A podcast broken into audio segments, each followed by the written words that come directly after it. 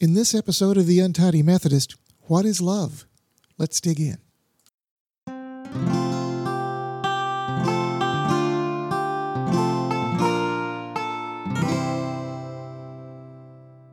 Today's passage comes from Galatians chapter 5, verses 22 and 23. But the fruit of the Spirit is love, joy, peace, forbearance, kindness, goodness, faithfulness, gentleness, and self control. Against such things there is no law. Now, if you were a 90s kid or the parent or grandparent of a 90s kid, you may have been bouncing your head to the beat of the song of that name, What is Love, by Haddaway, that debuted in 1993. My apologies if you cannot get that song out of your head right now. But this episode actually comes from thinking more about our last episode on kindness. It struck me afterwards that I was really talking about one of the fruits of the Spirit as written by Paul to the people in Galatia. I may have been slightly out of order with kindness covered first, but it's still a good idea to talk about the other fruits of the Spirit. So we're starting a bit of a mini series here, starting with love.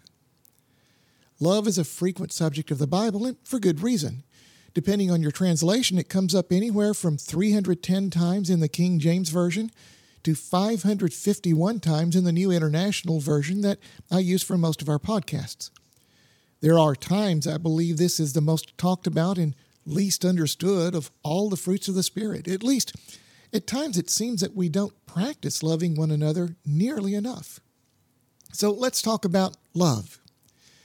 We use the ancient Greek term agape to describe the kind of love we should have for each other, and that's true. But it takes on even more meaning when you explore that term further. Agape does describe God's love for us, our love in return, and the love we should have for each other. But the term is more specifically described as a love born out of intention rather than emotion. It's a decision, a willingness to self sacrifice in the name of that love. And as the website Enduring Word points out, it's also a love for the undeserving. That's a thought we need to explore. We are saved because of God's grace. We don't have a point system for getting into heaven. On our own, we may be unworthy, undeserving, but God's grace makes all the difference. In other words, we may be undeserving on our own, but God still loves us. Sometimes God loves us in spite of us. God still has agape for us, a self sacrificing, intentional love. So, how do we show that kind of love? We have the example. As Methodists, we believe in prevenient grace, God searching for us, gently nudging us toward a decision to accept Jesus into our hearts. And that grace is there for everyone, literally everyone in the world.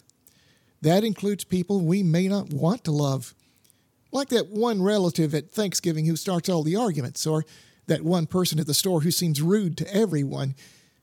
And it even includes people who don't look like us, or live like us, or worship like us. That's where it really gets tough to have this agape kind of love, an intentional, self sacrificing love for people we may in our own minds consider undeserving because God does not consider any of God's children to be undeserving of love, of grace. It's always there for the taking, no matter who you are. That takes us to how Paul describes love. The passage quoted at so many weddings. It's from 1 Corinthians chapter 13, and it goes, Love is patient, love is kind.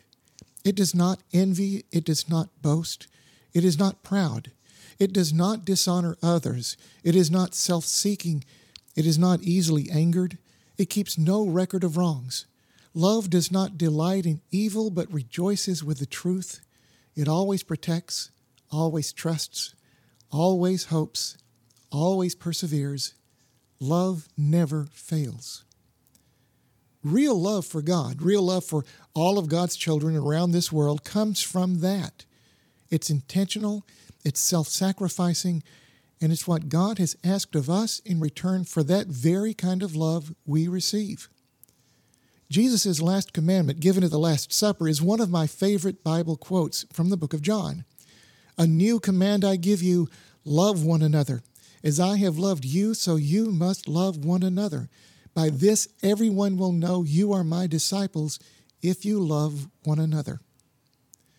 My highest ambition at this time of my life is that I may someday be known this way.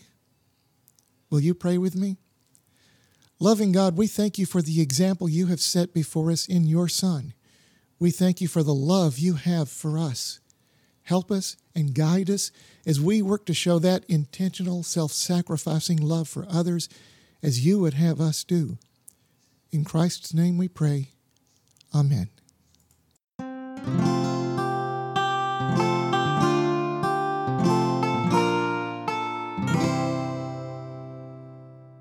Thank you for listening to The Untidy Methodist.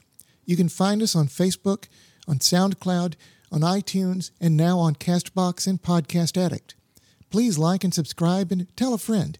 Your comments, your suggestions, and most of all, your prayers are most appreciated.